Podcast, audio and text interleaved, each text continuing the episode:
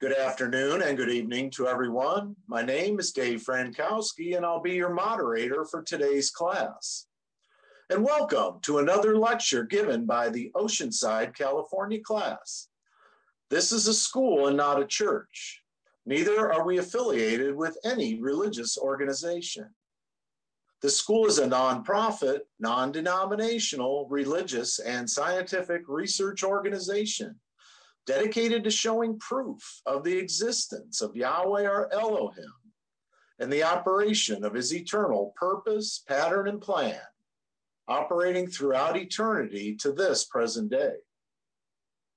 This school was established as a result of a divine vision and revelation given unto our founder, Dr. Henry Clifford Kinley, in the state of Ohio in the year of 1931. We were incorporated in the state of California in the year of 1958, and we hold classes in the United States and in various other countries. The Oceanside class was established in 1994. At this time, I'd like to introduce to you the Dean of the Oceanside class, Dr. Dennis Volpe, and the President, Dr. Carl Emler. Now, in this school, we use the true, correct, and original name and title for the Father, the Word or Son, and the Holy Spirit, which are contained in the original Hebrew text. The correct name of our Heavenly Father is Yahweh. It has been improperly substituted by Lord. The correct title of the Word or Son is Elohim. It has been improperly substituted by God and the correct name of the Holy Spirit, manifest in or out of a physical body, is Yahshua. It has been erroneously substituted by Jesus Christ. Now, Lord and God are titles, and they are not names. And the Apostle Paul, filled with the Holy Spirit, tells us in 1 Corinthians 8 and 5 that there are Lord's many and there are God's many. But we now know that each Lord must have a name and each God must have a name also. Elohim is a title, but unlike the titles of Lord and God, Elohim is a divine title. It's a divine title because it's the title that our Creator has chosen for Himself. Jesus is a name, but it is an erroneous name. And a minor investigation on your part into a good dictionary or encyclopedia would prove that neither the Hebrew, the Greek, nor the Latin languages have any letters or characters in their alphabet that would produce the sound that's made by the letter J. Neither was there a letter J in our own English language until some 1400 years after the death of the Messiah, which would make such names as Jesus and Jehovah impossible renderings for the true name of our Father and his Son. Christ is a title just like Lord and God. Yahweh is pure spirit, and in this state, he is incomprehensible and inscrutable. He is the ultimate source, substance, the limits and the bounds of everything that exists. We have Yahweh in his pure spirit state symbolized on this chart as a cloud. Yahweh is not a cloud. He merely chose a cloud because a cloud has no particular or descriptive shape and form. And we've drawn this cloud to extend all around the edges of this chart to show that everything on the chart is within the cloud. In like manner, everything in the universe abides within the pure spirit state of Yahweh. Now, Yahweh, knowing that man could not perceive of him in his pure spirit state, took on shape and took on form right within himself as Elohim. This is the word or son, a super incorporeal being, that is, having the shape and form of a man, but without flesh and blood. This form can only be seen in divine visions and understood in divine revelations. Later on, this self same spirit manifests himself in a physical body, and he walked the earth plane as Yahshua the Messiah, who the whole world calls Jesus Christ. Now, there's only one name given unto salvation, and we must know that name. So, a simple yet intelligent question that we should ask ourselves is what did they call the Savior when he walked the earth plane? And a further understanding of this name and title may be had by reading the preface to the Holy Name Bible. Also, in this school, we teach by the divine pattern of the universe. It's the divine pattern because it's Yahweh's pattern. After Yahweh led the children of Israel out of the land of Egypt, he called Moses on top of Mount Sinai, and he showed him this threefold tabernacle pattern in a vision. Later on, Yahweh instructed Moses to build one in the wilderness exactly like the one he had seen in his vision on the mount. The tabernacle pattern is a threefold pattern consisting of a most holy place, a holy place, and a court round about. These three compartments make up the one tabernacle pattern. In this school, we show proof that everything in the universe is made and it operates according to the structure and the function of this threefold tabernacle pattern, and that absolutely nothing escapes the pattern. The school has 10 primary constitutional objectives and aims, and they are as follows. One, to help you find and know Yahweh our Elohim as he really is and actually exists. Two, to form a nucleus of universal brotherhood of humanity in Yahshua the Messiah, without distinction of race, nationality, creed, sex, caste, or color. Three, to investigate the unexplained spirit law, or so called law of nature, and the powers latent in man. Four, to encourage and promote the study of the scriptures, comparative religions, psychology, philosophy, modern, practical, and occult science. Five, to extirpate current superstition, skepticism, and ignorance. Six, to learn, know, and understand the operation of Yahweh's eternal purpose through the dispensations and ages. Seven, to discern and avoid being deceived by Lucifer, the serpent, the devil, the dragon, or Satan and his demons, operating the mystery of iniquity on earth through the dispensations of time. Eight, to earnestly contend for the common salvation and faith which was once delivered unto the sons or children of Yahweh. Nine, to make known that Yahweh from the beginning ordained there is no other name given among men whereby man can be saved, saving the name of Yahshua the Messiah. And 10, to inherit eternal life now in the kingdom of Yahshua the Messiah, with the hope of immortal glorification in the new earth state. Our watchword is peace, and our slogan is speak the truth. We'll begin this afternoon with a prayer by Dr. Sean Hudgenwardle from our Ontario class. And we'll have a scripture read, which will be Isaiah, the 60th chapter, and that'll be read by Dr. Jerry Geller from our Oceanside class. Can everybody hear me? Yep. All right. Let us all bow our hearts and minds for a moment of prayer. Dear Heavenly Father Yahweh, we pray that you focus our minds on what the speaker that is speaking from the floor has to say today, so that it edifies the body of Yahshua the Messiah, so that we can have a greater, more profound knowledge and understanding and comprehensive apprehension of Yahweh for who he is and how he actually exists and operates in this creation so that we can know him. And we pray for love between the brethren so that we are not separated from each other and we are brought back together because time is coming to an end. And we need each other now more than we ever have. All these things and more in the name of your only begotten Son, Yahshua the Messiah. Let us all say hallelujah. Hallelujah. Good evening, class. Tonight I'll be reading Isaiah, the 60th chapter from the Holy Name Bible, containing the Holy Name version of the Old and New Testaments, critically compared with ancient authorities and various manuscripts, revised by the late A.B. Traina of the Scripture Research Association, Incorporated in College Park, Maryland.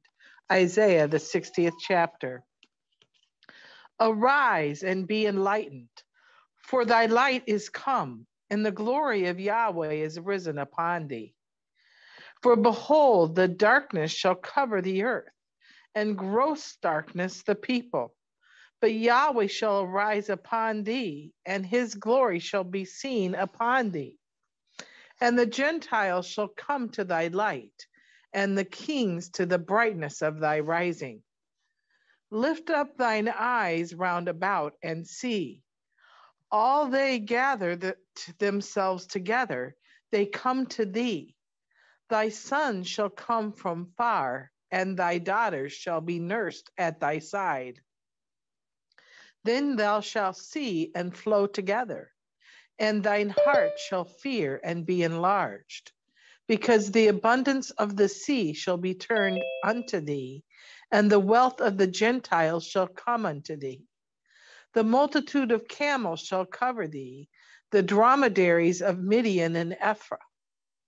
All they from Sheba that come, they shall bring gold and incense, and they shall show forth the praises of Yahweh. All the flocks of Kedar shall be gathered together unto thee. The rams of Nebaioth shall minister unto thee. They shall come up with, ex- with acceptance on mine altar, and I will glorify thy house of my glory. Who are these that fly as a cloud and as the doves to their windows?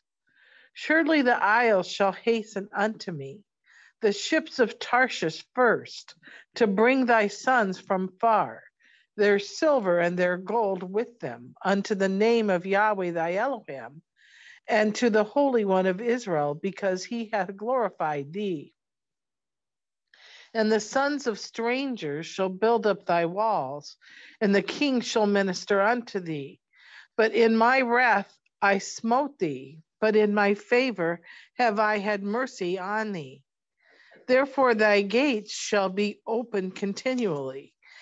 They shall not be shut day or night, that men may bring unto thee the wealth of the Gentiles, and that their kings may be brought captives. For nation and kingdom that will not serve thee shall perish. Yea, those nations shall be utterly wasted. The glory of Lebanon shall come unto thee, the fir tree, the pine tree, and the box together to beautify the place in my sanctuary. And I will make the place of my feet glorious. the sons also of them that affected thee shall come bending unto thee. And all they that despise thee shall bow themselves down at the soles of thy feet. And they shall call thee the city of Yahweh, the Zion of the Holy One of Israel.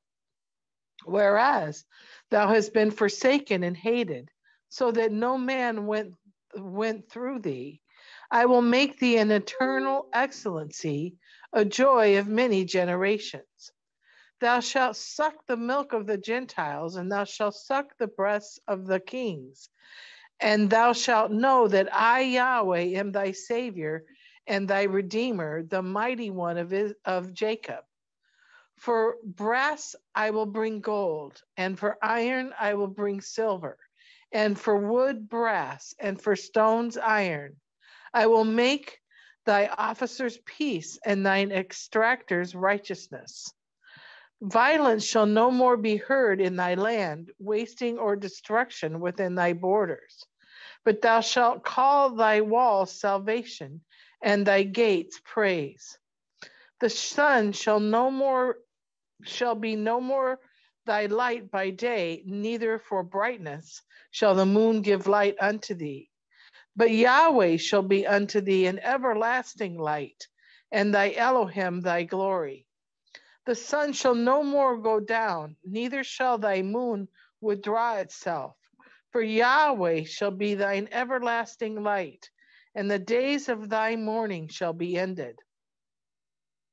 Thy people also shall be all righteous.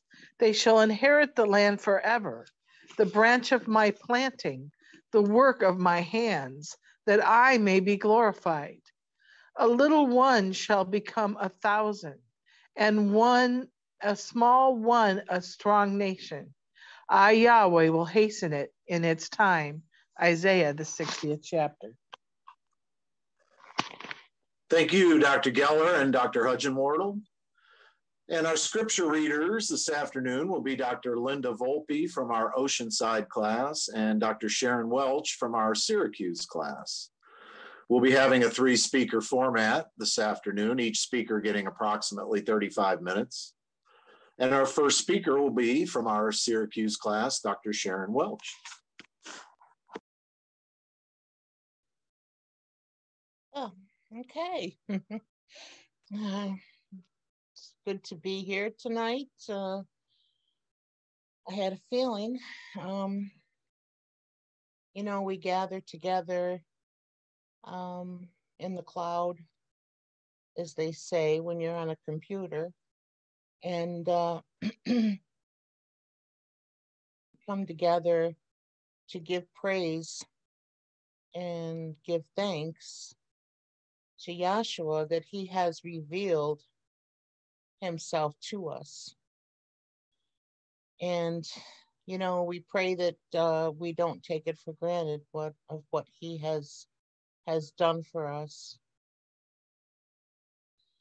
So um, the scripture reading this evening, um, I wish that I could work with it, but I could probably bring out some stuff in the first couple of verses.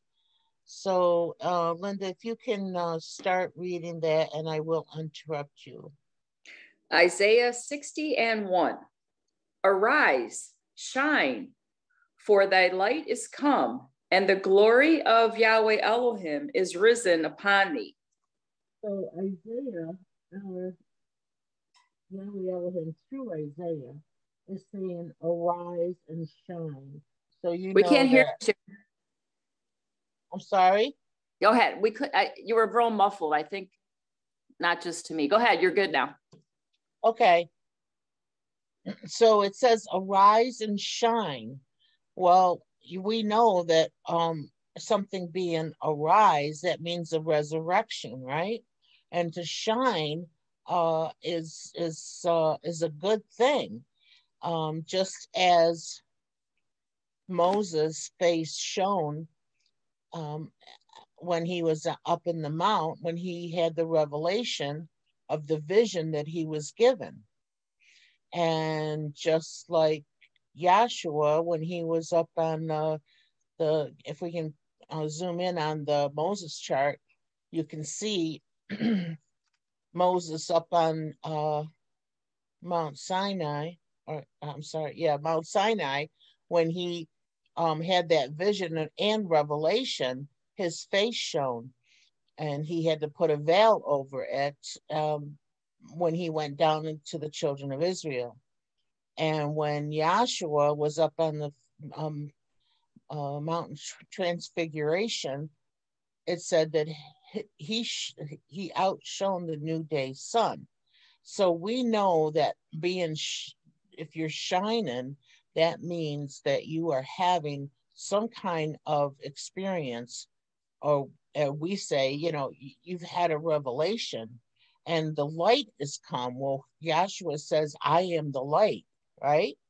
Mm-hmm. And you can see down through in Egypt where uh, the children of Israel had light in their dwelling.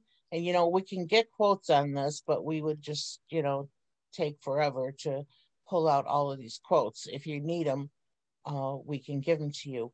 But um, there was, they were in the land of Goshen, which they had light in their dwelling. And wasn't Yah, Yash, Yahweh Elohim a, a, a cloud by a light for a cloud by day and a light of fire by night? So you see how that that light uh, reflects uh, the righteousness or Yahshua, for, for Yahshua is come, and the glory of Yahweh Elohim is risen upon thee. And that is something that uh, I'd like to work with because um, lay a foundation of how that that glory of Yahweh is risen upon thee. Uh, so we're we're saying how that and, and under this age and dispensation, that that light or that glory, you know, they you use light and glory in the same sentence. See, of of Yahweh is risen upon thee. so you know the, the the church world out there you know they just they're waiting for him to come back on a cloud and let's get that where it says that um um acts the what, second chapter that uh, he that is uh, is come in the flesh. That is First John four and one. Thank possibly. you. First John four and one. First John four and one. Beloved, believe not every spirit but try the spirits whether they are of Elohim, because many false prophets are gone out into the world. Mm-hmm. Hereby know ye the spirit of Elohim. So here we know ye the spirit of Elohim. And that spirit of Elohim is that light that is shining and the glory of Yahweh that's upon you. So know See, our first aim is to help you find and know Yahweh, our Elohim, as he really is and actually exists. So hereby know ye the spirit of, of Yahweh Elohim. you need to know. You need to know something about your creator. Uh, hold that, Dave. And Linda, can you get Romans 1 19 and 20? Because we have you know break I, I i like to be simple. I like to break things down simple um because you know we all had a first time and we don't know who's listening to this. We don't know who who may listen to to this lecture in the future. So i like to break things down. So romans 1 19 and 20 because that which may be known of yahweh is manifest in them. So right there is telling you that there's something that can be known of Yahweh. You can know your creator for a for without a shadow of doubt in you that he is real. And that is our first aim. We that's our our goal is to help you find and that's what I'm trying to get to is find where you going to find him how are you going to find him? Well, he has shown it to you, and we will show it to you, hopefully, and you could see where he is and how you would know him. So that which may be known of Yahweh is manifest right within you. Okay, keep going. For Elohim hath shown it unto them. Well, wait a minute. Elohim has shown it unto them. Now think about this, Romans 1 19 and 20, okay, and look up uh, with Moses on Mount Sinai, because that which may be known of Yahweh is manifest right within them. So here's Moses having a vision and revelation of Yahweh Elohim. You see that figure there? That's Yahweh Elohim. So that which may be known of Yahweh is manifest right within them because Yahweh has shown it unto them. Didn't he show himself to Moses on Mount Sinai?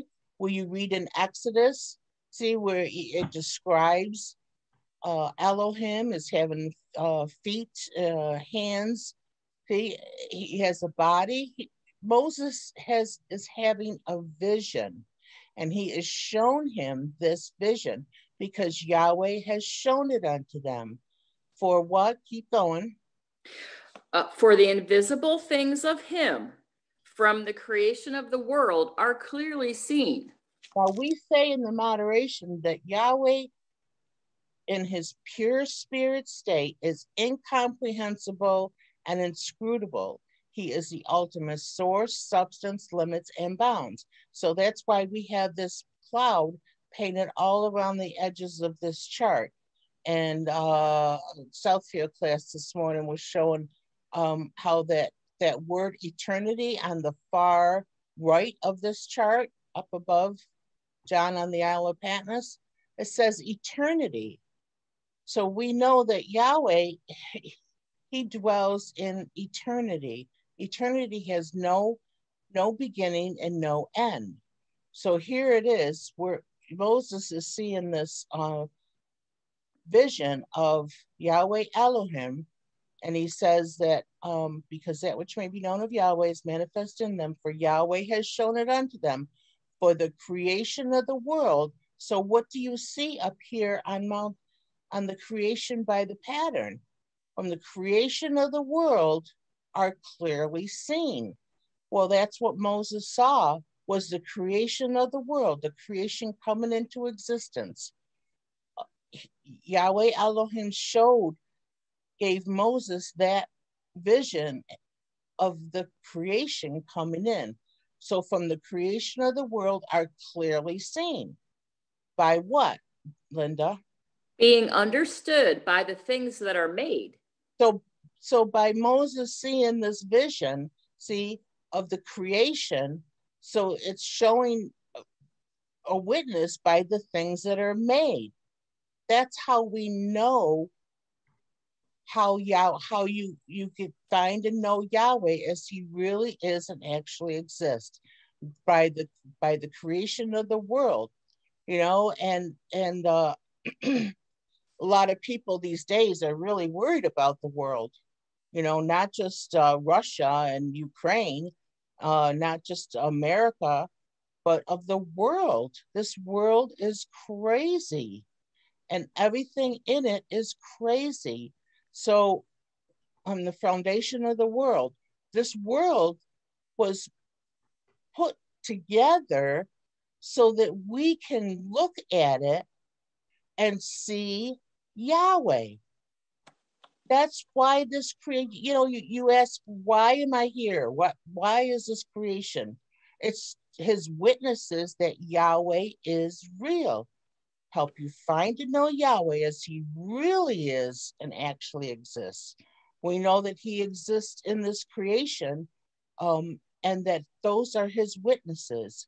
So we have this whole creation that Moses in his vision in Revelation saw, see, and it's to show show him and show us that he is who he says he is. So, Linda, I want you to pick that up again from the beginning, and I will not interrupt you and go all the way to 19 and 20, please. 19, because that which may be known of Yahweh is manifest in them, for Elohim has shown it unto them. For the invisible things of him from the creation of the world are clearly seen, being understood by the things that are made, even his eternal power and Godhead, so that they are without excuse. Now, listen from the creation of the world, you can understand Yahweh's Godhead or how he exists. And that's our first aim again. help you find and know Yahweh as he really is and actually exists. How does Yahweh exist? So that we are without excuse. Well, why are we without excuse? Well, because you've got the whole creation testifying to him. so, how can we be with an excuse and saying that, you know, oh, I, I, I don't know, you know? Well, if it's revealed to you, you will know. And that's why this creation is in existence, is to show forth his power and how he exists. And that's just so pretty to, to know that that we can look out in this creation and we can see a rainbow and we can see um, uh, the sun rising, you know. Uh, first it's, it goes down in the night and it's in a it's a death, right? Uh, it's buried and doesn't it resurrect in the morning and every day you know tomorrow the sun's going to shine. Well not so much in syracuse but we do get some. But the sun is there. We know that it's there and that's just a guarantee. And that's every day showing you that yahweh exists you know? It's just amazing. So here we go. Um, let's go back to um, John, please. Pick it up again. First John 4 and 2. Hereby know ye the spirit of Yahweh Elohim. Every spirit that confesses that Yahshua the Messiah is come in the flesh is of Yahweh. And every spirit that confesses not of Yahshua the Messiah is come in the flesh is not of Yahweh. So this is pretty bold uh, statement that uh, John is making because he's saying that everyone that pick it up again. I'm going to interrupt you, please. Hereby know ye the spirit of Yahweh Elohim. Every spirit that confesseth that Yahshua the Messiah is come in the flesh is so of every, Yahweh. Every spirit that confess that Yahshua or how you know him as Jesus, right, has come in the flesh is of Yahweh. So he is come. Not that he's coming, but he is come. And this is at John, when we're reading John here, this is after the death, burial, and resurrection of Yahshua the Messiah, and after the day of Pentecost and we know which is a whole new other lecture is that we're under the new covenant now so john's saying that every spirit that confess that yahshua is come in the flesh is of yahweh now and every spirit that confess not that yahshua is come in the flesh is not of yahweh and this is the spirit of antichrist whereof you have heard it was it should come. And even now, already is in the world. So that's why the world is in chaos. And I was trying to tell somebody that the other day when they were so worried about what's going on in this world, you know. And I'm like, you know, you have to realize that this world is Satan's kingdom. It's not, Yahshua's kingdom is not in this earthly world. Oh boy, I'm into all kinds of things. His kingdom is not of flesh and blood. See, the kingdom of Yahweh is spiritual, it's not physical. There's nothing physical about, you know, uh, this world that you're going to find salvation, find peace, find uh, uh, stability. Uh, let's get Isaiah. Is it 46 and 9, maybe? Uh, wisdom and knowledge. I think it's an Isaiah. This is what this 33 and 6. Thank you. I was way off. Isaiah 33 and 6. Yes and wisdom and knowledge shall be the stability of thy times, and strength of salvation. Mm. The fear of Yahweh is his treasure. So, wisdom and knowledge is the stability of our times. Now, it's not wisdom and knowledge of earthly things, because, you know, they, I mean, the things that they come up with, you know, physically uh, you know, medically, uh, the advances that they have medically right now. I mean, that's that's not where your salvation is. Wisdom and knowledge of Yahweh, because he says, you know, that which may be known of Yahweh, not of the world, that which may be known of Yahweh. See, and the wisdom and knowledge of Yahweh is the stability of our time. Now, you know, if you're looking at the world, there is absolutely no stability. Anywhere you look in the earthly world, the physical, there is no stability. But wisdom and knowledge is the stability of our times. And what else is it, Dave? And strength of salvation. Oh, strength of our salvation. Now, don't we all want salvation? Don't we all want to have eternal life? See, eternity. We want to be in that cloud with Yahweh, pure spirit, through Yahshua the Messiah. See, and the wisdom and knowledge is our stability and strength of our salvation because that knowledge and that wisdom, um, all these attributes that uh, make up Yahweh, see, right within you. It's right within you. It's not out in the world because, like I said, this world is Satan's kingdom because it says, and even now already is in the world. Well, what's in the world? Well, it's the Antichrist. That's what's in the world right now. And that's why it's in chaos. But see, we don't, I don't look at in the world for my stability because I know there isn't any there. But in Yahshua the Messiah, he is come in the flesh See, now we know that he's come in the flesh physically um, through the uh, uh, the birth uh, of, of Mary. See, what we're talking about is that he comes in your flesh. That's where uh, you need to be. That's where Yahshua needs to be at this time. So let me go back to the scripture reading for a minute. Isaiah 60. 60 and Let's pick it right up at one again. Isaiah 60 and 1. Arise, shine, for thy light is come, and the glory of Yahweh Elohim is risen upon thee.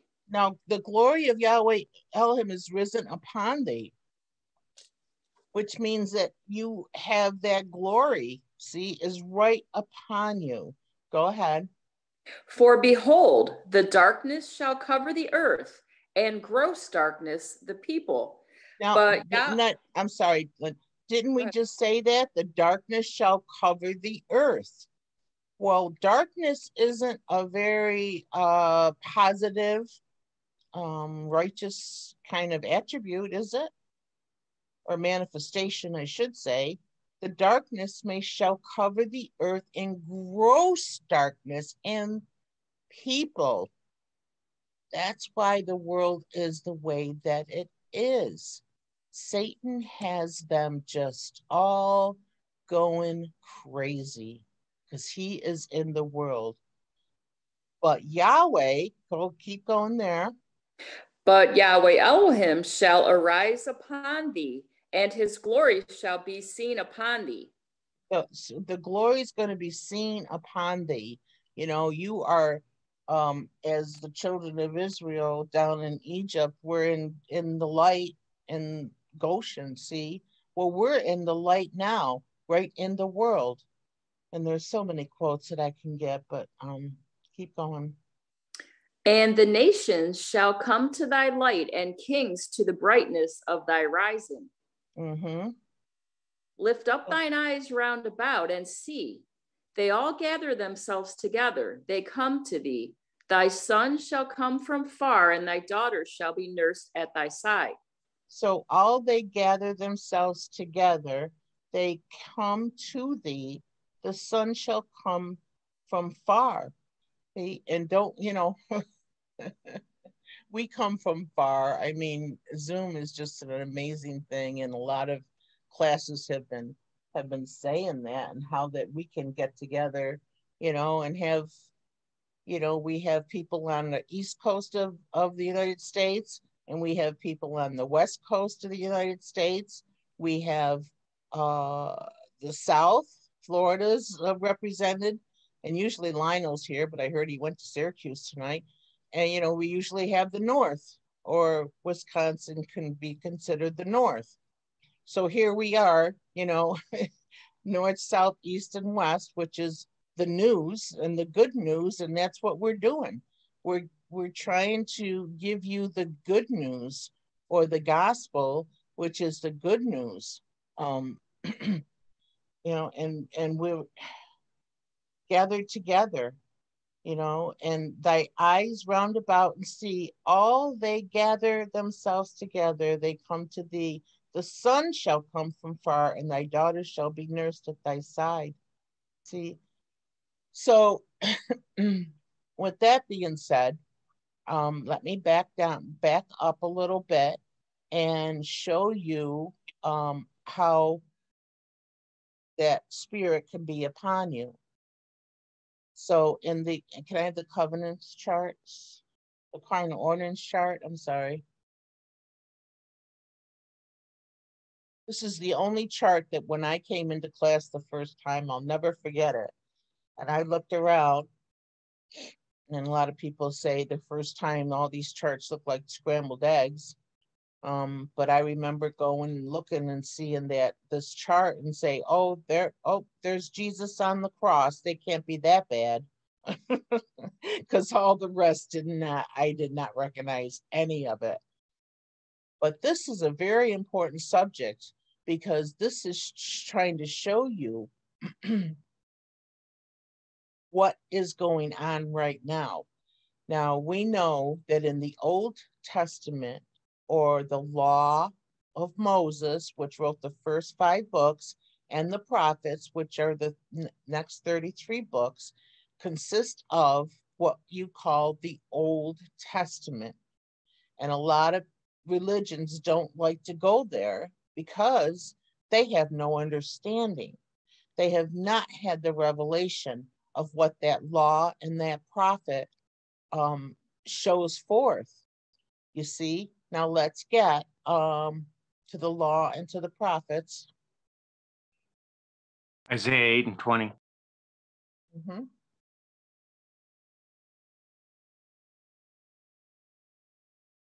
Mm-hmm. Isaiah 8 and 20. To the law and to the testimony if they speak not according to this world, word, I'm sorry, if they speak not according to this word, it is because there is no light in them. Now, didn't we have that light in the in the scripture reading? You see, if they don't speak to you, if they don't show you their doctrine, and they don't come by the law and the prophets, there is no light in them that blew me away because I did not even know anything about the law and the prophets. And then when I started, they started showing me how that, excuse me, when the children of Israel were in bondage and they came out of uh, uh, bondage, you know, and into the wilderness of Sinai, see, they had to take a lamb and they had to pierce it in the side. Look at this chart. Look at this uh, on the on the cross. They had to pierce it in the side. They had to take the blood and put it on the four points of the door. Yahshua says, "I am the door." This is all in the law, and but it's showing forth Yahshua. It just blew me away and this Old Testament is just to the law and to the testimony. If they speak not according to this word, it's because there is no light or life. Light and life are synonymous in them. For Yahweh has, or to the law and to the testimony, if they speak not according to this word, is because there is no light in them. So this the prophets see are just prophesying. That's what prophets means. They prophesy to the law or to Yahshua the Messiah coming in. So now I didn't know there was a New Testament. Let's get Jeremiah 31, 31. I'm just going to break this down. I'll just be another another five minutes and I'll get down. Got to get Jeremiah 31, 31. Jeremiah 31, 31. Behold, the days come, saith Yahweh, that I will make a new covenant with the house of Israel and with the house of Judah. Mm-hmm not according to the covenant that I made with their fathers in the day that I took them by the hand to bring them out of the land of Egypt, which my covenant they broke, although I was a husband unto them, saith Yahweh. Mm-hmm. But this shall but this shall be the covenant that I will make with the house of Israel after those days, saith Yahweh. Mm-hmm. I will put my law in their inward parts and write it in their hearts, and will be their Elohim, and they shall be my people. So we talked about the children of Israel coming out of Egypt, see, and that's when they made that covenant. That old covenant was uh, between the the children of Israel and Yahweh, and that's why it's called the old covenant because it was way back there with Moses and it came all the way down through. Let's get the the um, chronology chart, and I'll show you there the timeline of when this all happened. See, there's Moses, um, Mosaic law right in the middle under Penza dispensation, Mosaic law. See, that's when that old covenant came in. It says Old Testament or Old Covenant, and you can get it in Exodus 24, 3 and 8. So that's when it came in. Well, there's Yahshua on the cross, and he says, I am come, uh, uh, was born under the law, born of a woman, born under the law. He was under that old covenant when he came, was he walking around the earth. He was still under that old covenant. So now we have an old covenant, and he says, now the new covenant's not going to be like the old. See, the new covenant or the new new covenant uh, testament, see, is going to be written within you. And let's go back to the um, the covenants chart. Move over there with Yahshua on the cross. I'll show you. See now over here, past the cross, and that's the problem with the religious world is they cannot get past the cross. That's why they have crosses hanging around their neck. They're just so obsessed with the death.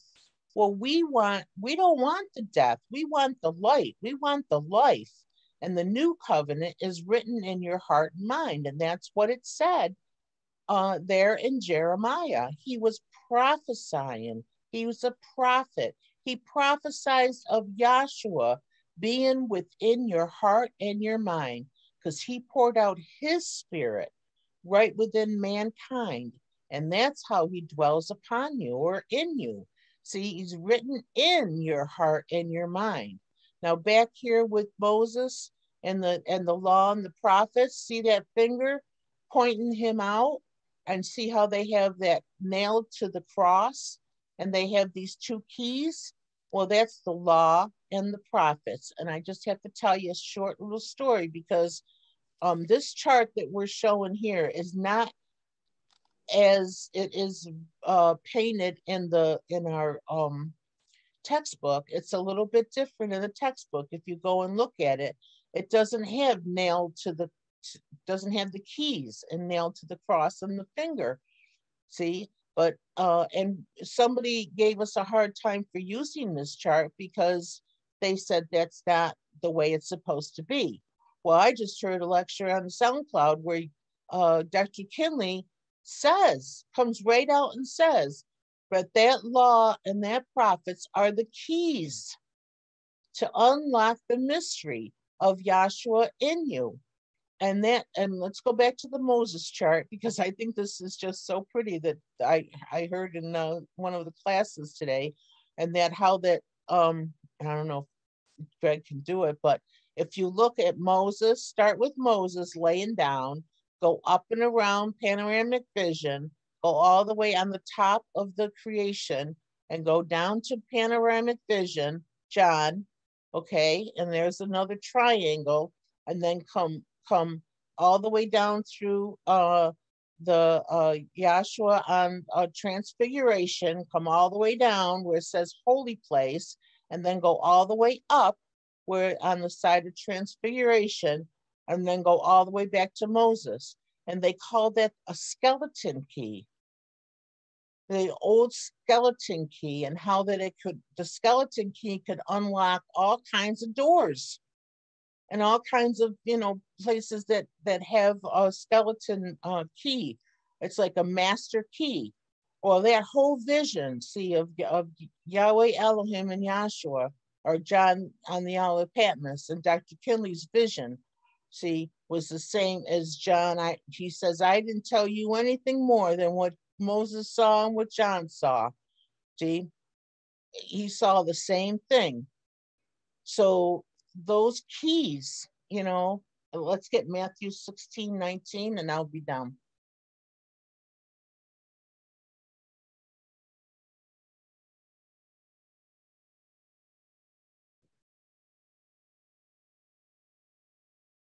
Matthew 16, 19. And I will give unto thee the keys of the kingdom of heaven, and whatsoever thou shalt bind on earth shall be bound in heaven, and whatsoever thou shalt loose on earth shall be loosed in heaven. So Yahshua is going to give you the keys of the kingdom of heaven. We have that. And the law and the prophets are the keys, and they will be the keys of the kingdom of Yahshua. Why? Well, because it's unlocking the mystery that Yahweh is in you. He is abides within your heart and in your mind under this dispensation and age of this time. And that is our only salvation is to have Yahshua in you. See? So that's why we come down here, you know. We we we love this teaching because it it uh, uh, allows us to realize that Yahweh is real and Yahweh is real in you. That is Yahshua the Messiah, our only Savior, way of salvation. Dr. Kinley said in one of the one of the sound clips, "You, my name is not in that book. You know, my name's not in the Bible. Hey it's Yahshua. Yahshua's name is in the Bible. Yahshua is in you. And that's our only hope of salvation. I hope you got something out of that and all praise to Yahshua. I yield the floor. Thank you, Dr. Welch. And our next speaker this afternoon will be Dr. Deb Cometti from our Syracuse class. Good evening, everyone. Good evening. I'm sure that um, you enjoyed the, the words of Sharon, uh, giving us a little bit of education and enlightenment on these covenants, because I, like her, had no clue. Old covenant, new covenant. I knew the Ten Commandments, and um, that was about it. And then when people in class, when I was young in class, and they brought out that, you know, none of that stuff was even given to us, it was just really a crack up because there were so many things to find out about that you just I mean, it was like a kid in a candy store. Everything that you thought, everything that you touched, everything that you looked at on the charts, charts, there was something more to know about it. And it was the truth of the matter instead of just having, you know, your minister. I was in a Methodist church, rather than just having your minister, you know, uh, kind of do the best he could. But he he, there was no revelation there. There was no enlightenment there. And um, when, you know, people said that Dr. Kinley had a vision, I thought it was kind of uh, strange. I, I just thought in, you know, because he was, this was 1931. I came into class in the 70s and I just thought that's so weird. That's like now, that's like a guy that was just, you know, lived in my, you know, era or whatever. I just thought it was so weird that they were saying that God gave him a vision. But I uh something hit me. Um, there were a couple things. Um, I remember uh, being at a wedding and, and Dennis Volpe was telling me he could uh, explain to me why the ears were on my head the way they were. and I was just like, okay, this is pretty cool stuff. Why? You know?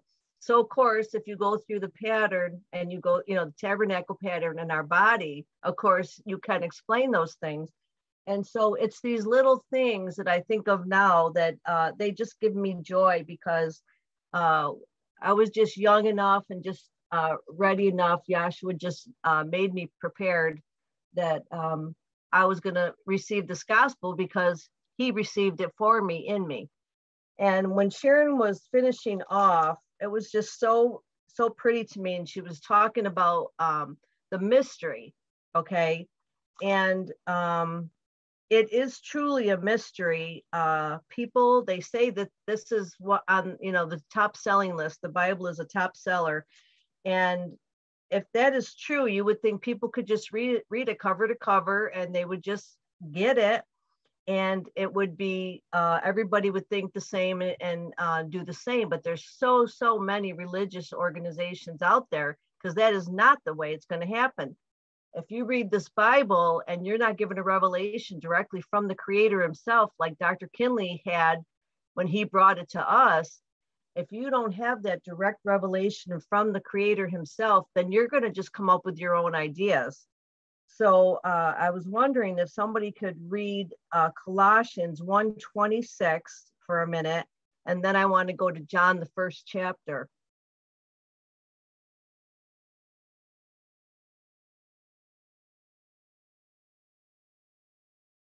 Colossians 1:26.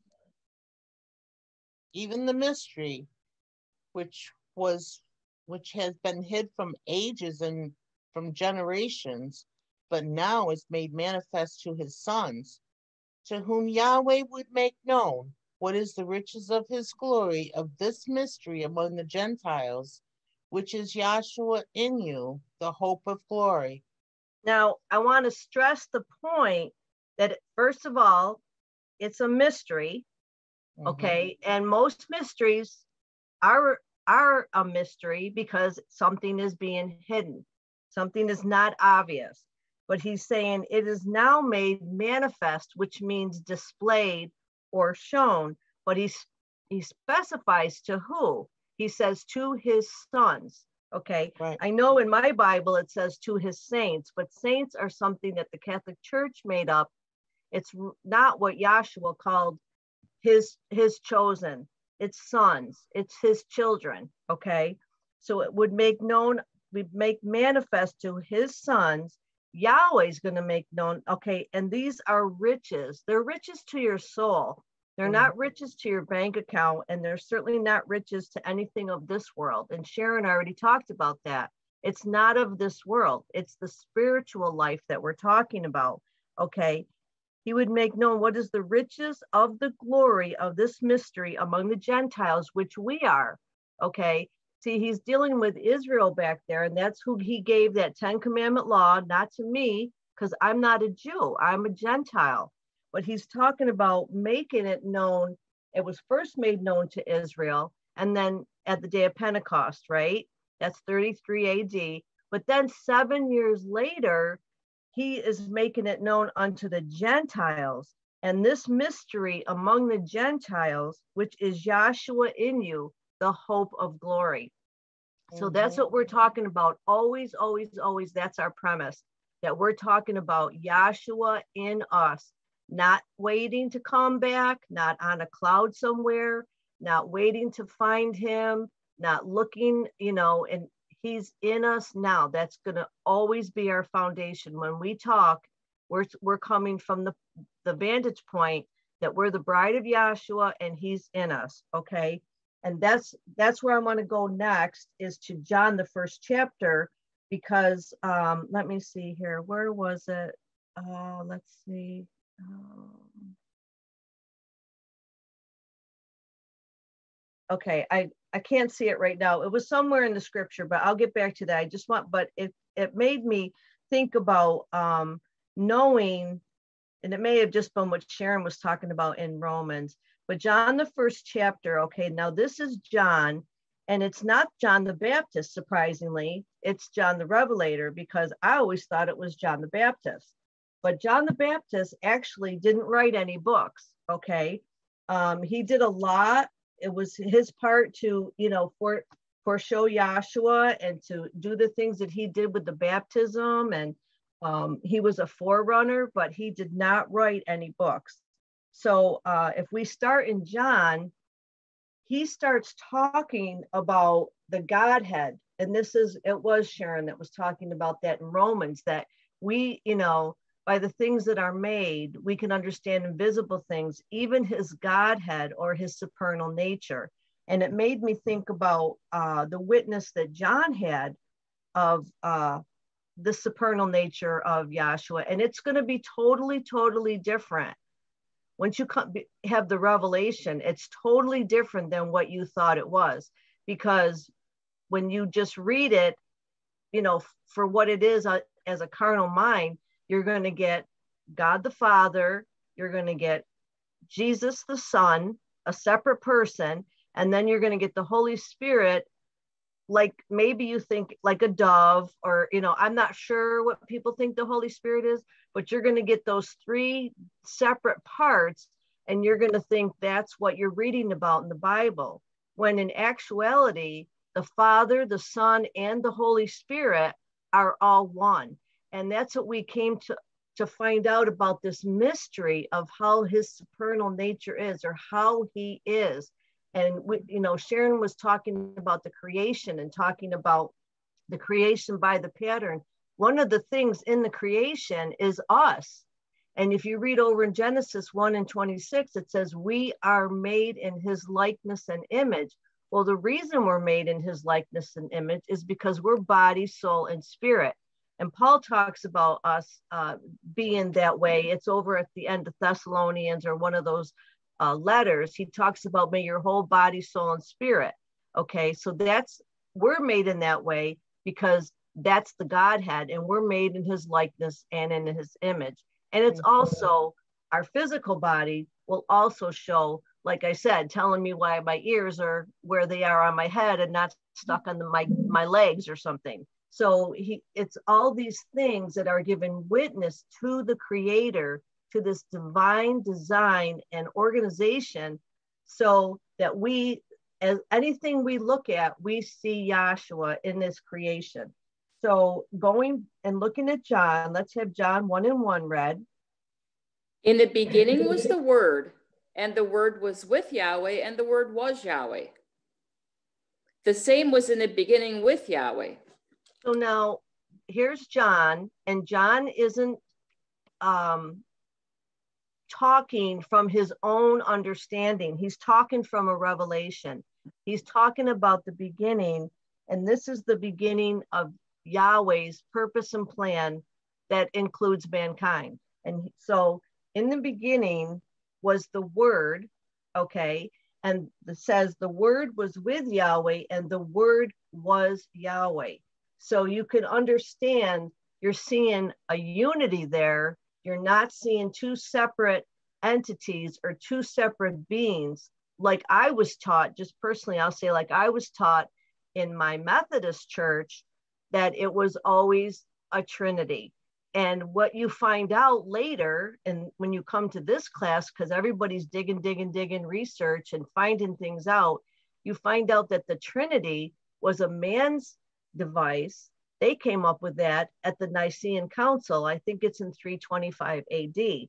So what you took for book or you took for for word that God dealt, dwelt this way in a Trinity was something that another man's idea or thought of.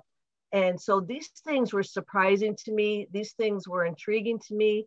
And everything that I had learned about in the Methodist Church was not founded in any any kind of truth after I saw what was being delivered from Dr. Kinley's vision. Okay. And I will say this I sat in class for a long time and I just saw things that were really uh, awesome and put together. And the revelation didn't come to me the first day I came in class. But I, I thank Yahshua that he kept me coming. There was just enough, there was just enough of the carrot before the horse to, you know, he kept me coming until the revelation came. And then, I mean, once the revelation comes, I mean, that's it. You know, you're sealed in that Holy Spirit of, of promise, and there will there will be no letting you go. Yahshua will not ever let you go. You're his bride. Okay. And we're talking about true, true love here, not this crazy stuff that the world has out there. So go ahead, uh, Linda, read in three. All things were all things were made by him, and without him was not anything made that was made. In him was life, and the life was the light of men. So in this word was life, and the word is the same, it's Yahweh, but it's Yahweh coming into a shape and form. And then once he's in a shape and form, see where it says here, uh, Moses is looking at a panoramic vision of Elohim, and you see that the figure shows Yahweh Elohim and Yahshua. See, that's what we're talking about. That whole figure there that Moses saw up on Mount Sinai is that's what we're talking about, understanding the supernal nature. And Paul goes as far as to say, you're without excuse because everything is showing you, everything is made by him. If like if you um if you walk into a, a I don't know, some kind of a real uh, great painter, or if you walked into a, a great sculptor's um, house and everything you saw that was their work, it would tell you something about them. Well, that's our whole creation as a schoolroom, and everything we look at tells us something about Yahweh Elohim. See that he's a unity and he is not a trinity. And that is just something that man came up with. And it you have to let that stuff go. Once you, you're given the truth, all that other stuff, it just falls away. You're just not even interested in it. So he's saying all things were made by this Yahweh Elohim, right? Okay. And without him, there wasn't anything made that was made. So you gotta you gotta say now, you gotta ask yourself, okay, everything is made by Yahweh Elohim. Okay, that's okay. But guess what else is made by Yahweh Elohim? The mystery of iniquity. So mm-hmm. it's a real, real eye opener when you start to see how this thing is really put together, because a lot of people don't even believe in a, a devil or a mystery of iniquity because they just think, how could that be? How could God do that? See, but if He created everything and there's nothing made without His hand, then that mystery of iniquity's got to be thrown in there as well. Okay. Now he says he was the light, he was the life and the light of men. Now, wasn't Sharon talking about light? Okay. Now, we're going to look at light. First of all, we're going to look at it as just your physical breath. Okay. It says over there in Genesis that he breathed into Adam's nostrils and Adam became a living soul. And that's all of our testimony that we've been given that breath of life. And that breath of life makes us a living soul. Okay. So he's the light of men just from a natural standpoint of 8 billion people on this earth plane breathing, they are breathing the breath of life that Yahshua gave them. Yep, you see here. Thank you, Greg. Okay, now look at here. Um, we're in plate 11. See up above, it says plate 11. And it says down here in uh, the one, two, third chart or third plate down, it says Yahshua breathed on his disciples the breath of life. And we're look at Adam here, body of Adam from Mother Earth. So when Adam was, when he had the breath of life given to him, and it even says, oh, I can't read it, Genesis something, but it even says Yahshua breathed on his disciples. Sorry. Did somebody say something? Genesis okay. 2 and 7. Okay. Can somebody read that? Um, thank you. Yep. I can't see that. and Yahweh Elohim formed man of the dust of the ground and breathed into his nostrils the breath of life, and man became a living soul. And man became a living soul. So every man on the earth that's breathing has the breath of life from this Yahshua. Okay. Mm-hmm. And that's not going to stop there. We're going to go one pass further where Sharon was talking about when she was talking about arise and shine, she's talking about a resurrection. So even if there's 8 billion people on the earth right now and they're breathing because the breath of life is in their natural bodies, giving mm-hmm. them a, a living, making them a living soul, we're not going to stop there. See, we're going to go past that and we're going to wait for the revelation that's going to make us a living soul on this side spiritually. It's going to mm-hmm. allow us to see what she was talking about with that new covenant, because that new covenant doesn't have one piece of physical anything to it. And it's just so diverse from what you've been used to and what you've been given in the churches, because all they can give you is what they have and all they have is the natural. So that's why they're still giving you, you know, crackers and grape juice. Uh, like that's what we had in our, you know, church. That's why they're still giving you that kind of stuff for communion. And we're talking about communing with our Father in our souls way more than playtime with crackers and grape juice. So that's why Sharon was saying, let's just look at that, those covenants. It's so important to know where we stand today and to quit messing around with the stuff that doesn't matter anymore. Yahshua left that behind when he went to the cross. He fulfilled that. He left it behind. And the one that's brought it up to your face or brought it in the forefront is that mystery of iniquity. See, it says when Sharon was making the point, nailed to the cross, when you've got something nailed to the cross and then it goes down and it gets buried, I mean, folks, that's pretty much dead and gone. And that Old Testament, all those things that you see there, that was nailed to the cross, that was gone. And, the, and it even says in Colossians, it was blotted out. Now that's pretty gone when something is blotted out. And so now we're looking at this Yahshua and we're looking at the revelation and what's going on now. And that's what Sharon was trying to bring out that that true light is giving us the revelation and that we can know Yahweh in his truth of his supernal nature instead of instead of fooling around with man's idea because man, that was just man's concept and any concept can be as good as the other and some people if they don't want to accept you know the trinity they can do anything they want if we're just talking about concepts but we're not talking concepts we're talking about the truth of the matter okay one truth and anything else is not the truth.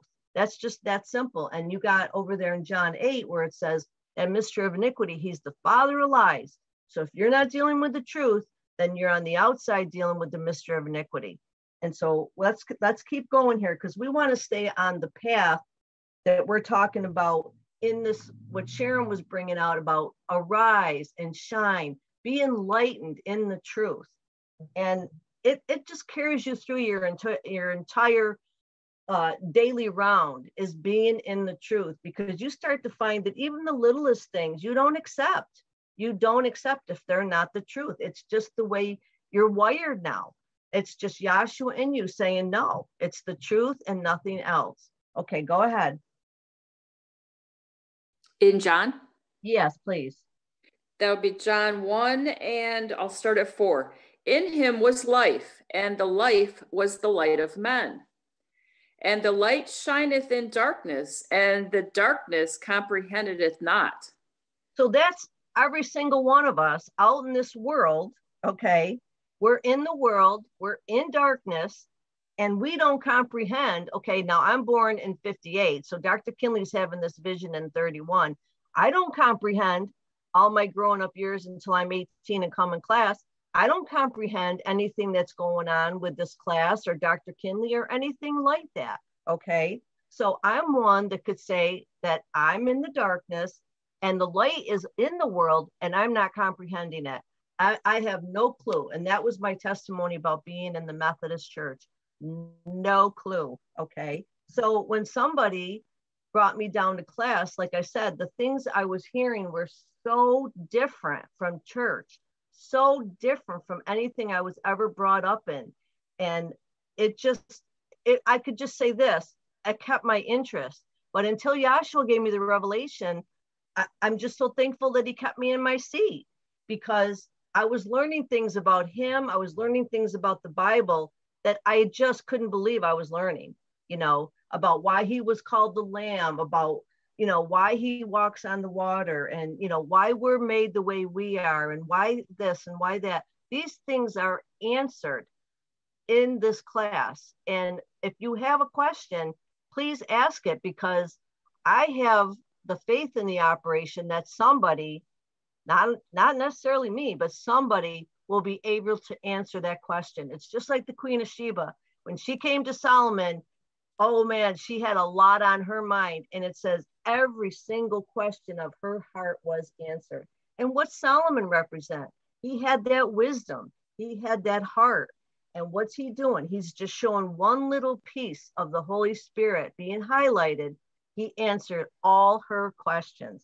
And that's that's my testimony that I'm satisfied. My questions are answered.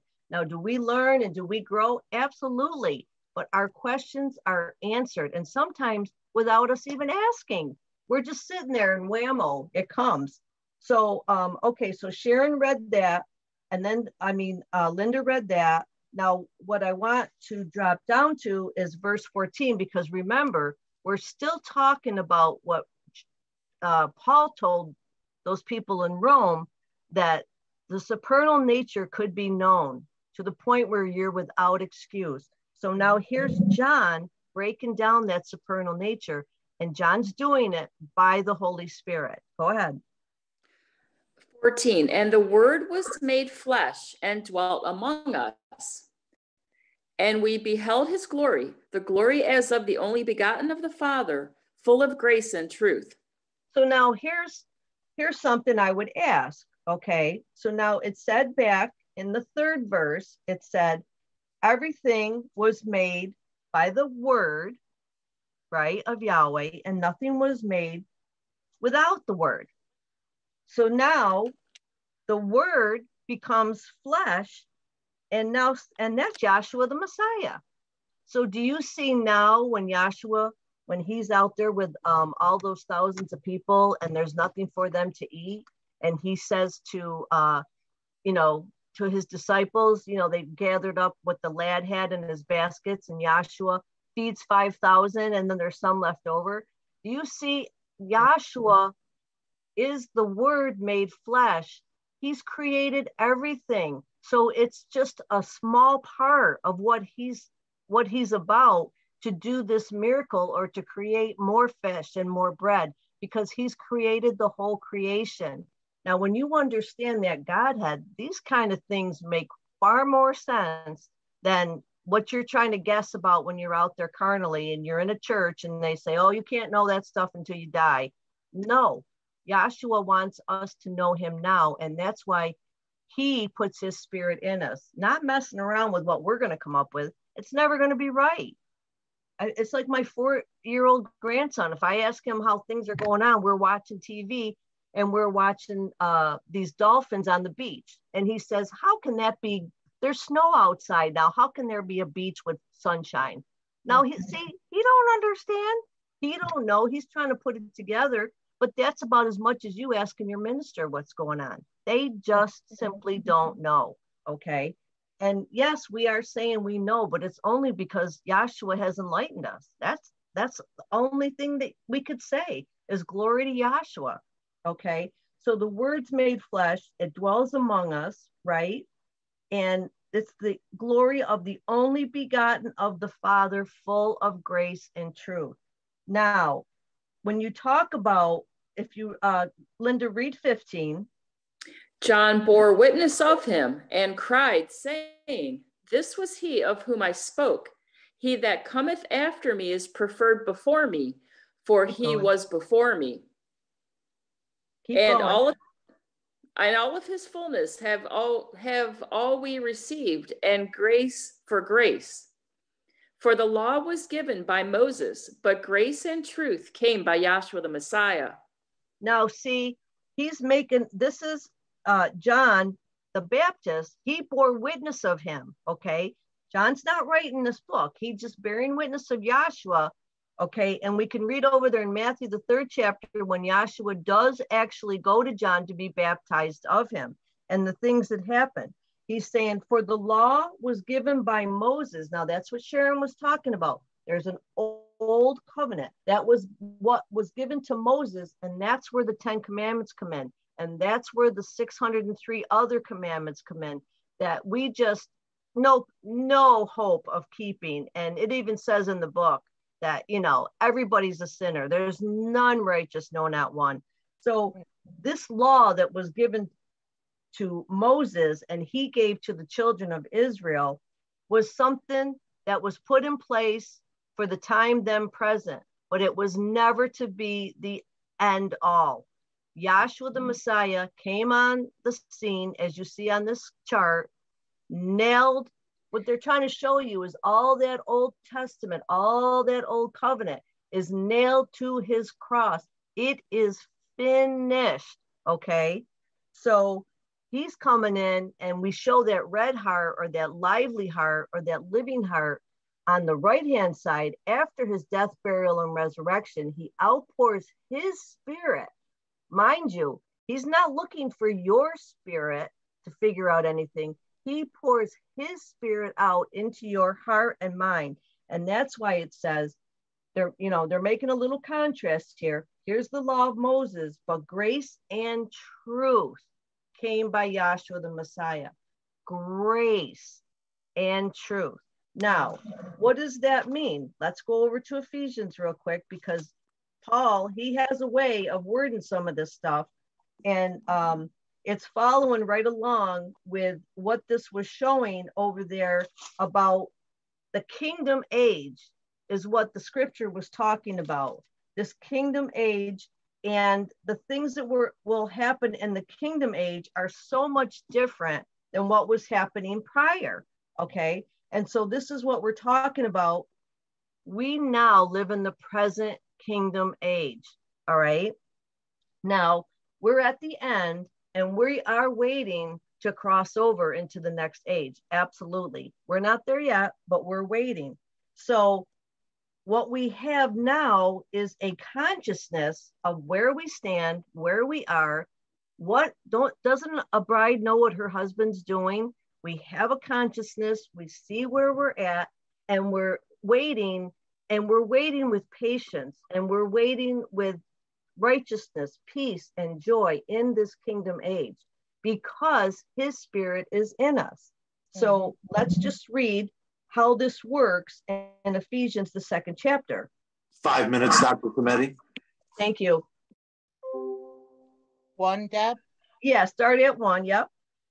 Ephesians 2 and 1. And you have he quickened who were dead in trespasses and sins where in times past you walked according to the course of this world, according to the prince of the power of the air, the spirit that now worketh in the children of disobedience.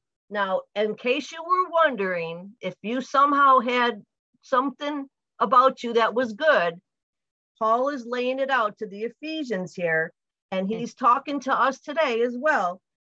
You hath he quickened who were dead in your sins.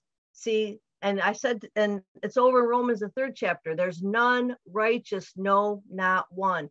Because Yahshua, this whole purpose is designed so that everybody needs him. Everybody needs a savior. See, and it's just like back there with the tabernacle. Everybody had to come to the tabernacle. There was nobody that was perfect in those 613 laws that they did not need to bring a sacrifice to the altar. So we're all under the same umbrella of sin and trespasses, and we walked according to the prince of the power of the air. Now, in case you don't know, that's the mystery of iniquity. And he is alive and well, just like Yahshua put him in place. But Yahshua has him for a purpose. Once we're in the body of Yahshua, he is no more harm to us. It's the people that are out there that need to worry about him. Now he's he's doing his job just like Yahshua is letting him do his job. See, and so that's the prince of the power of the air, And that keeps the sons of disobedience busy 24 7 because that the, a carnal mind is a terrible thing. Now, let's read in three. Among whom also we all had our conversations in times past in the lust of our flesh, fulfilling the desires of the flesh and of the mind, and were by nature the children of wrath, even as others. Now, if you don't mind being children of wrath, you you wait and see over there in Second Thessalonians when it talks about Yahshua coming back yeah. and he's bringing his wrath on those children that do not obey the gospel. So you don't want to mess with it. You you want to be not a child of wrath. Okay. Now, Sharon, um, it's all. Let's see here. I just got a couple minutes. I just want to get down to. Well, just keep just read real fast, and I won't butt in. But Yahweh, who is rich in mercy for his great love wherewith he loved us, even when we were dead in sins, has quickened us together with the Messiah. By grace you are saved, and hath raised up us up together and made us sit together in heavenly places in Yahshua the Messiah, that in the ages to come he might show the exceeding riches of his grace and his kindness towards us through Yahshua the Messiah. By grace are you saved through faith, and that not of yourselves, it is the gift of Yahweh. Not, not of works, lest any man should boast. Are you oh. are you seeing that? We cannot boast because it's not of anything we did, and it's so fantastic that right. all the praise and all the glory and all the honor will always, always, always in our hearts be given to our, our Yahshua. Because we are his workmanship and whatever he's designed us to do or to be or to, to say, we are his workmanship. And so it's always, always right. And it's always a pleasure and it's always given glory to him. Thank you for the time. Thank you, Dr. Cometti. And our third speaker this afternoon will be the president of our Oceanside class, Dr. Carl Emler. Um, good evening. I apologize if I repeat some things. Uh, we lost internet and missed the last about the last five minutes of the class we just got back in. Um, I want to um, um I want to go to, uh, well, right here on this chart, first of all, Deb was working with this chart and, uh, she was working with um, these law and prophets, these two keys here, uh, and the finger pointing to Yahshua. She made the testimony that as being uh, raised a, a Methodist, I think it was a Methodist, um, that she didn't really learn anything concrete about God or about the Bible. And I have to say that my being raised a Lutheran uh, has put me in the same position. As a matter of fact, the most that we learned uh, as Lutherans that stuck with me was uh, about Christmas and Easter, the holidays that are all bright and everyone looks forward to. And so we learned these traditions of the holidays mostly. Uh, I remember studying Luther's small catechism, and it was brought to my remembrance after coming into class that when I went back to this catechism, Luther's small catechism, that many of the tenets of the Lutheran faith are in alignment with Roman Catholicism. Mm-hmm. Uh, and of course, if you know the history of Martin Luther and the establishment of the Protestant uh, faction, uh, Luther did not disagree with most of what uh, Roman Catholicism uh, stood for. So um, we as Lutherans also believed that uh, the Godhead or that God Himself was a Trinity the Father, the Word, and the Holy Spirit. And these three um, entities were one God. And there was no explanation for that. Uh, uh, we didn't have the benefit of Roman Catholicism to console us in not being able to understand how the Godhead is three distinct entities and still one God. In Roman Catholicism, they console their people because they have as a doctrine that the understanding of this Trinitarian concept of God uh, cannot be had uh, because it was a supernatural mystery, supernatural mystery that you cannot understand uh, until you die and go to heaven, apparently. At least you can't understand it now. So it was off, they were talking about Roman Catholicism, were off the hook in explaining to you about this Godhead and the understanding of this Godhead because they they they knew they couldn't explain it. And since they were the mother church, the only conclusion that they could come to by virtue of the fact that they could not explain it was it was a supernatural mystery and no one can explain it. If we can't explain it, then nobody can. And um, I'd like to go to Romans 119 and 6, 1, 116, Romans 116 for a moment. This isn't exactly what I want to do, but what I want to show in this is that um, this truth um, that uh, Deb was talking about, uh, it was over there, and I forgot what uh, uh, uh it was in um, where the Messiah raised in Grace and Truth, was it? By Grace and Truth? Or th- there was a quote that she Grace read. and truth. Pardon me, Deb? Yes, grace and truth. Do you know where that was? Yeah. It's in John 1 and uh, 15 or 16. All right, someone get that. Someone hold Romans 1:16 for a moment. All right, John 1 and 15. John bore witness of him and cried, saying, This was he of whom I spoke. He that cometh after me is preferred before me, for he was before me. And of his fullness have all we received, and grace for grace. And let me see. Oh, yeah, here 17. For the law was given by Moses. Now, so now this is, I'm going to just, we're going to go through this slowly because we need to understand uh, how this works. And when I say we, of course, uh, this is what we learned coming into this class. And it is totally contrary to what uh, these religions out in the world teach, all of them. This is contrary to what Christianity teaches, it's contrary to what Judaism teaches, of course, and it's contrary to what uh, Islam teaches. These three major religions do not teach this.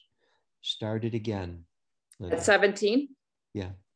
For the law was given by Moses, but grace and truth came by Yahshua the Messiah. Now, the law was given by Moses, but grace and truth came by Yahshua the Messiah. Mm-hmm. So, what that's saying is that you weren't taught truth under the law.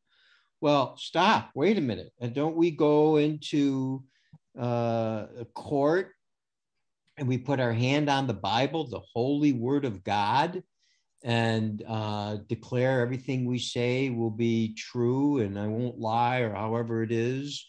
You tell the whole truth and nothing but the truth. So help you God.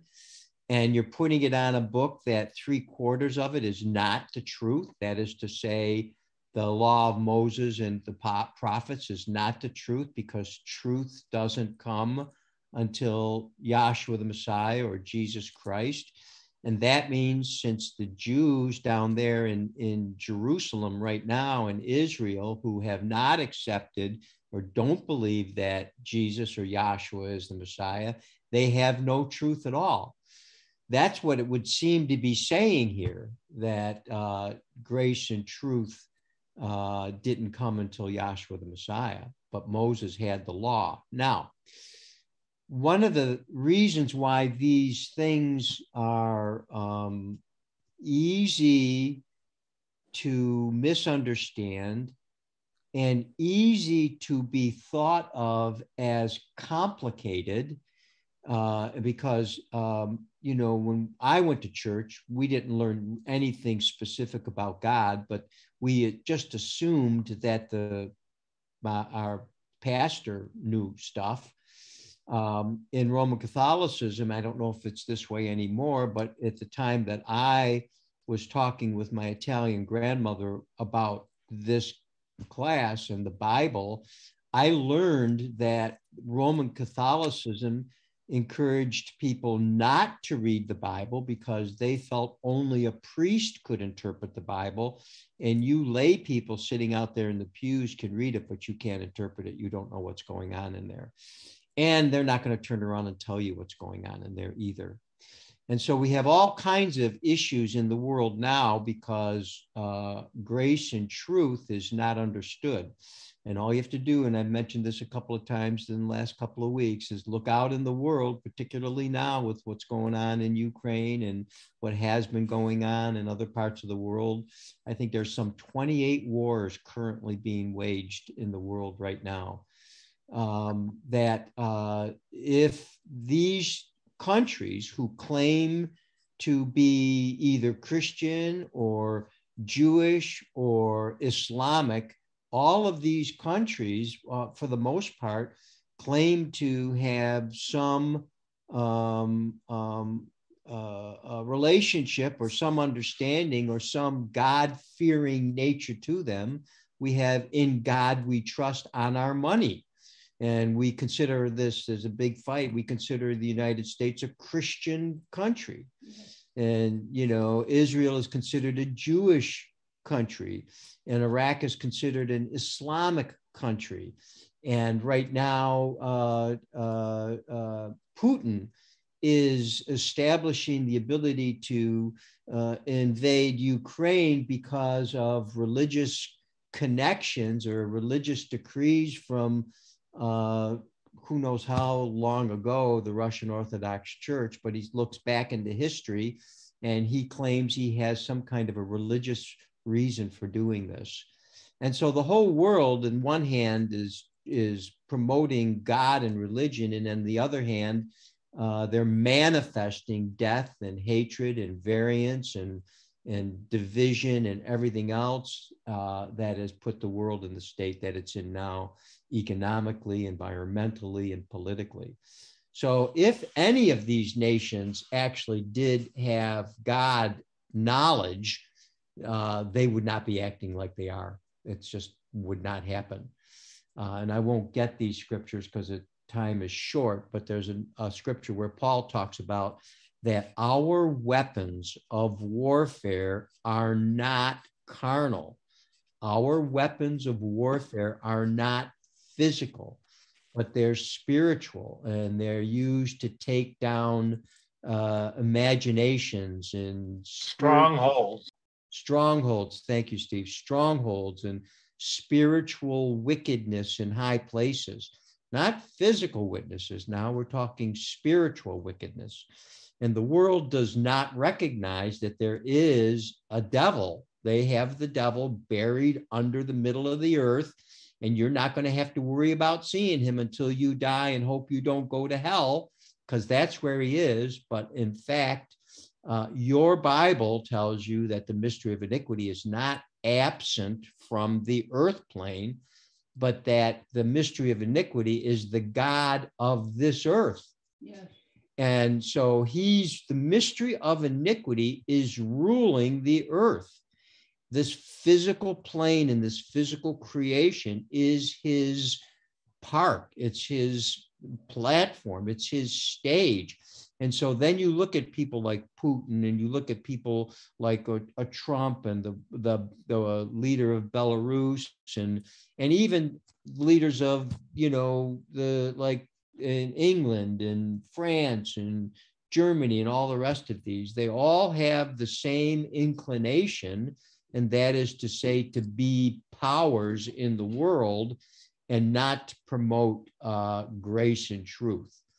And so uh, uh, there's a lack of understanding for what's going on.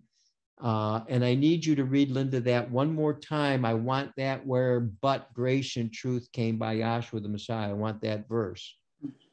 Okay, that'll be 17. For the law was given by Moses, but grace and truth came by Yahshua the Messiah.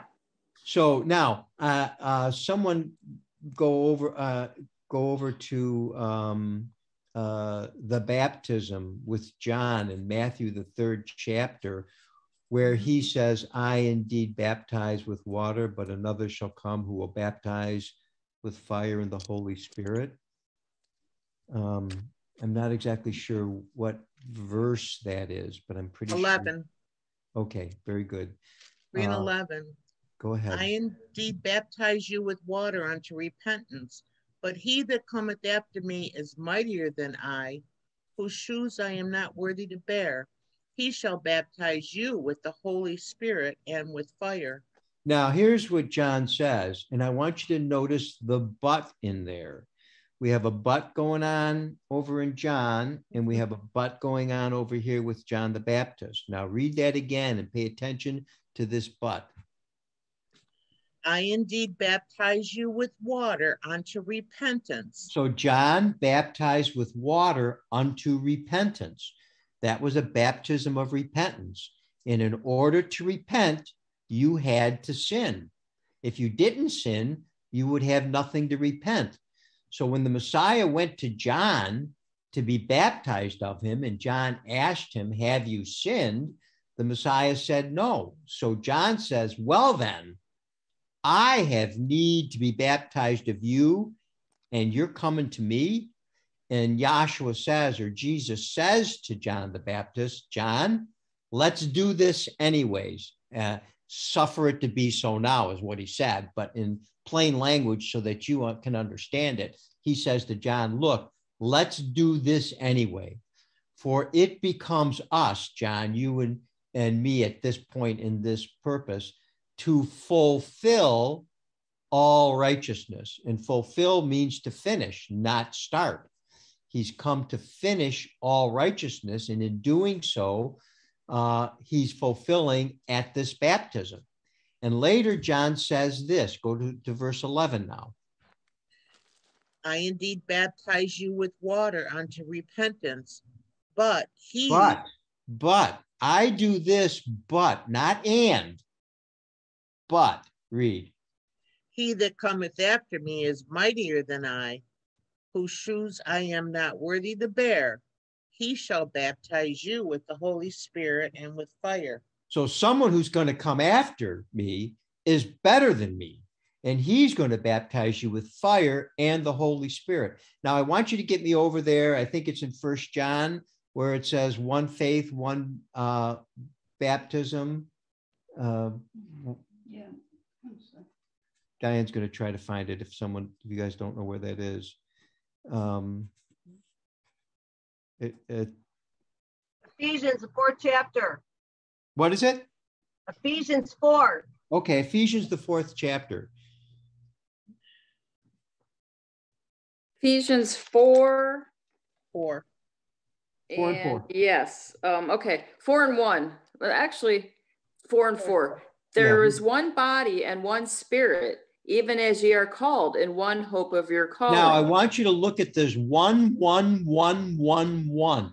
And there's only one creator, there's only one Yahweh. Yahweh is a unity. And so just pay attention to this. Start that again. There is one body and one spirit, even as ye are called in one hope of your calling one Yahweh, one faith, one baptism. There's one Yahweh, there's one faith, there's one baptism. There isn't a Methodist faith, there isn't a Roman Catholic faith, there isn't a, a, a Lutheran faith. There's one faith, there's one baptism, not, oh, I'm going to get baptized by water and then I'm going to get baptized by the Holy Spirit. That is, you want a baptism, make your choice. Do you want water or do you want Holy Spirit? Because John says, I indeed baptize with water, but someone's going to come after me whose shoes I'm not worthy to, to bear, and he shall baptize you with fire and the Holy Spirit. Go over into Acts, the second chapter, in that upper room, real quick. I'm doing this backwards. I know that, but I, I hope that it, it, if someone's listening uh, who uh, is just new or just stumbled on this, they're going to begin to see that what they've been taught is uh, not as what's in this Bible. Go ahead, Acts That's second two chapter. and one. And when the day of Pentecost was fully come, they Now, were all let me just stop you here real quick, Sharon. When the day of Pentecost was fully come, uh, I'm going to ask you this, Deb. Uh, but uh, when I was a Lutheran, uh, we celebrated Christmas and we celebrated Easter, and we knew all about the the traditions of those holidays and everything else. And there were movies about them all over the place and everything else. But I didn't hear much, if anything at all, about the celebration of Pentecost. Deb, did you? Never. Never. We didn't hear about Pentecost. We didn't have a celebration of Pentecost. We didn't wait, wear something around our neck that uh, showed Pentecost. We wore the, the cross around our neck that showed the Messiah's death, uh, which reflects back to the Passover, the Jewish Passover, but not Pentecost. We didn't know anything about Pentecost. I didn't learn about Pentecost till I came into this class. Now, this is what happened at Pentecost. Start it again. And when the day of Pentecost was fully come, they were all with one accord in one place. Now there's one accord again, one place. In other words, they were single minded. Read on. And suddenly there came a sound from heaven as of a rushing mighty wind, and it filled all the house where they were sitting.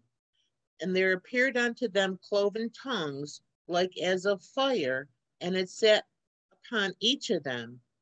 And they were all filled with the Holy Spirit and began to speak with other tongues as So Spirit. that gave them. room was filled with this sound, filled with this wind, as it were a wind, was filled with this, if it were, if you will, a, a cloud. And uh, so they were completely immersed in that experience. Would you say that? They were completely covered or immersed in that. Read that again, Sharon. And suddenly there came a sound from heaven as a as of a rushing mighty wind, and it filled all the house where they were sitting. It filled all the house where they were sitting. They were completely immersed in this. right. And there appeared cloven tongues of fire. Now, John said, I indeed baptize you with water, but another shall come who will baptize you with fire. Oh, cloven tongues of fire and the Holy Spirit, this filled, rushing, mighty wind, as it were a rushing, mighty wind in this mm. house. That was the fulfillment of the, listen to me, of the prophecy that John the Baptist prophesied, because John the Baptist was the last prophet of Israel. Mhm. And he made that prophecy, and it came true after the death, burial, and resurrection of the Messiah, not before, not when he was in the water. Give me the carnal ordinance chart again, Greg, please. Not when he was in the water, but after that it happened. And we're talking about grace and truth. And grace and truth didn't come until the day of Pentecost because the Holy Spirit, we're going to get uh, John the fourth, is it John the 14th chapter in a minute. But uh, I'm, I need to work with, with this chart here. quickly. Uh, this uh, on the left hand side of this chart, you have circumcision, ceremonies, baptism, suppers, sacrifices, and ordinances. And these were all works under the law of Moses. And the law of Moses and these prophets all were established so that Israel would recognize when the Messiah came on the scene.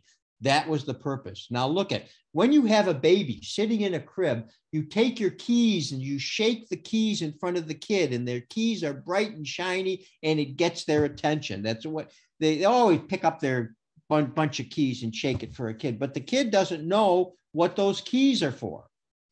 And these law and the prophets, they did not know what the scriptures were for until Pentecost when they learned what the scriptures were for. Well, these kids had these keys shaken in front of their face, but when they got old enough to have a driver's license, they knew what those keys were for. When they got old enough, Diane knows this, to have a boat license. and her grandfather threw her the keys to the boat, and she went out on Skaneateles Lake on that boat. Uh, freedom, riding the waves on that boat. Those keys have a function. Those keys go in something that then, as an astonishing thing, it starts this car up and you can drive from one end of the country to another. You're free on the lake once you have the keys. But if you don't have the keys, that boat ain't going anywhere and that car's not going anywhere. You understand? And so people have these keys, but they don't know where to put them. And that's how the the problem is with this uh, uh, the understanding that the world does not have. Now, uh, uh, note that they're pointing to Yahshua on this cross, and so the Messiah is fulfilling or moving this old covenant out of the way. And in uh, I won't have time to get these read because I've got about ten minutes.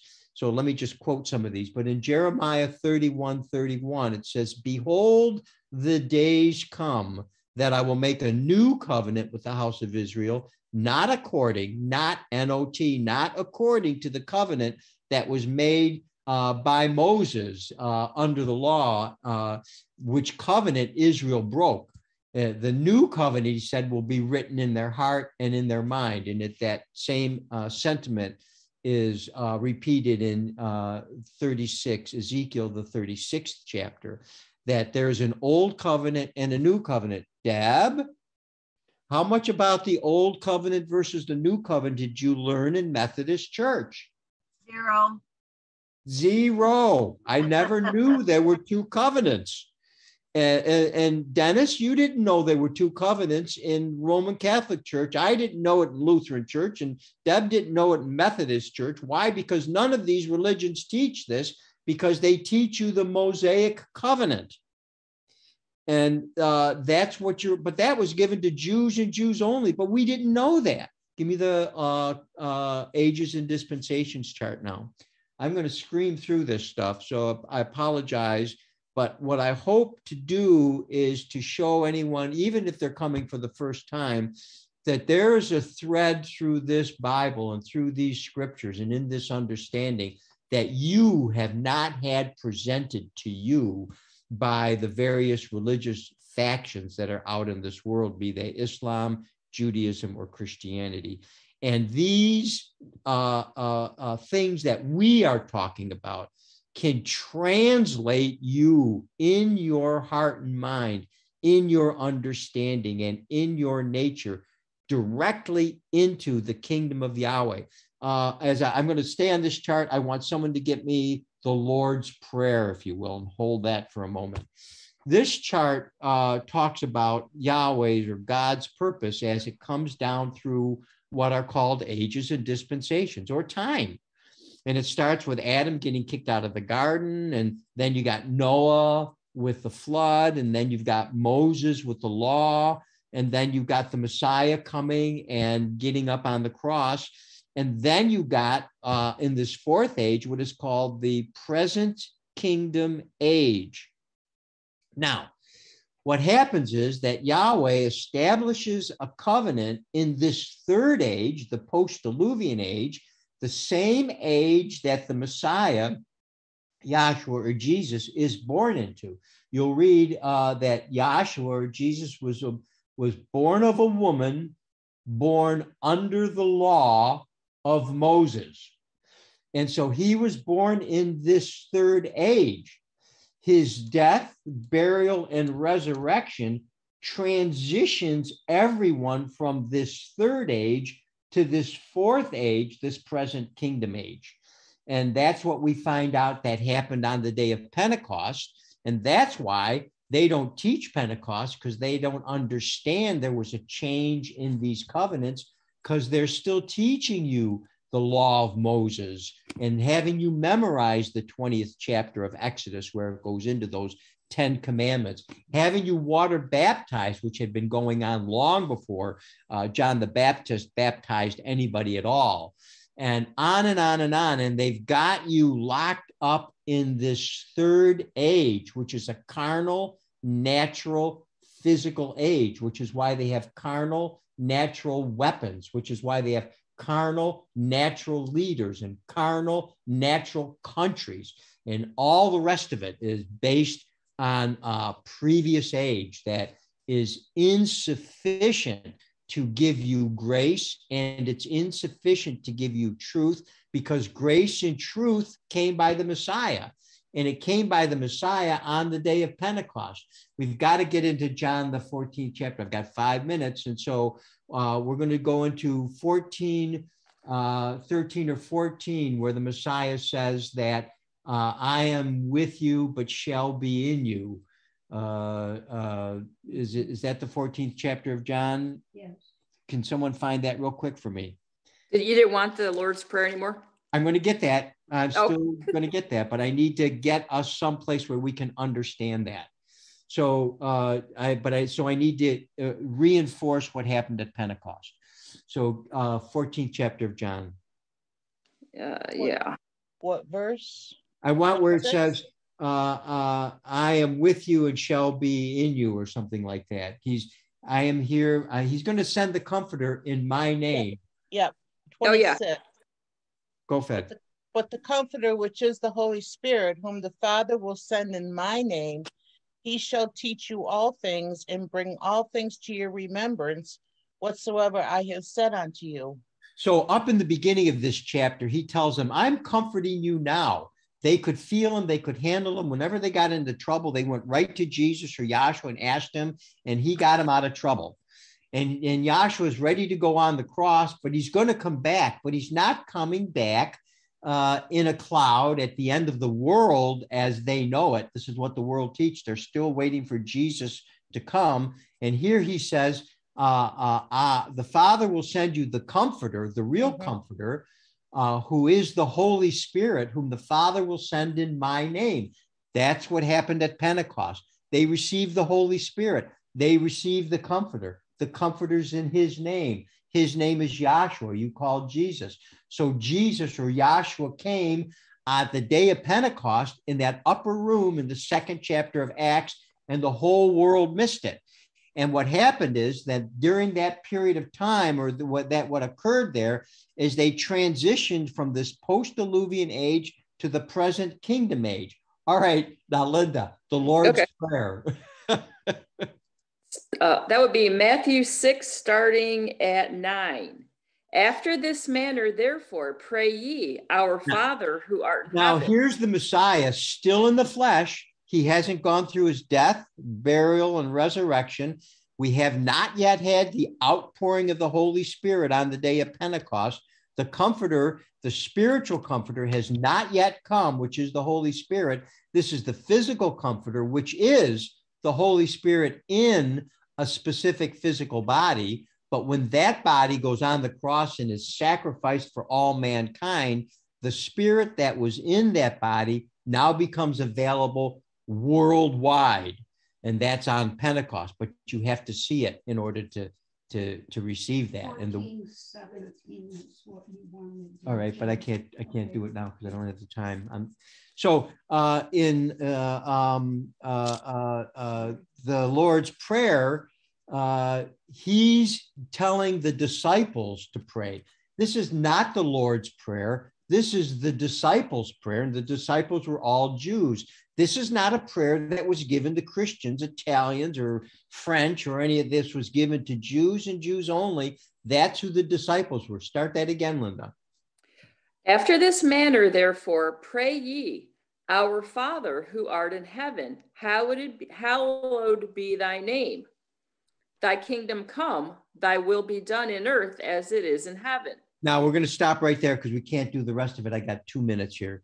But um, uh, he tells the disciples, You pray like this Our Father who art in heaven, holy is his name. And so Roman Catholics, Dennis knows this in the name of the Father, in the name of the Son, in the name of the Holy Spirit, but never say a name.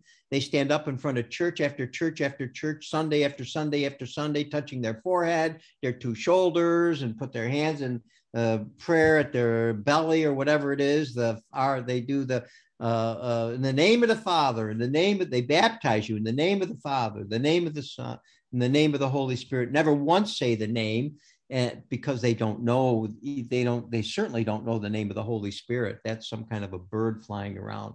But here's what the Messiah says to them: Hallowed or holy is His name. His kingdom, this kingdom is going to come. It's not yet there. Thy kingdom come, thy will be done. Yahweh's will or God's will will be done.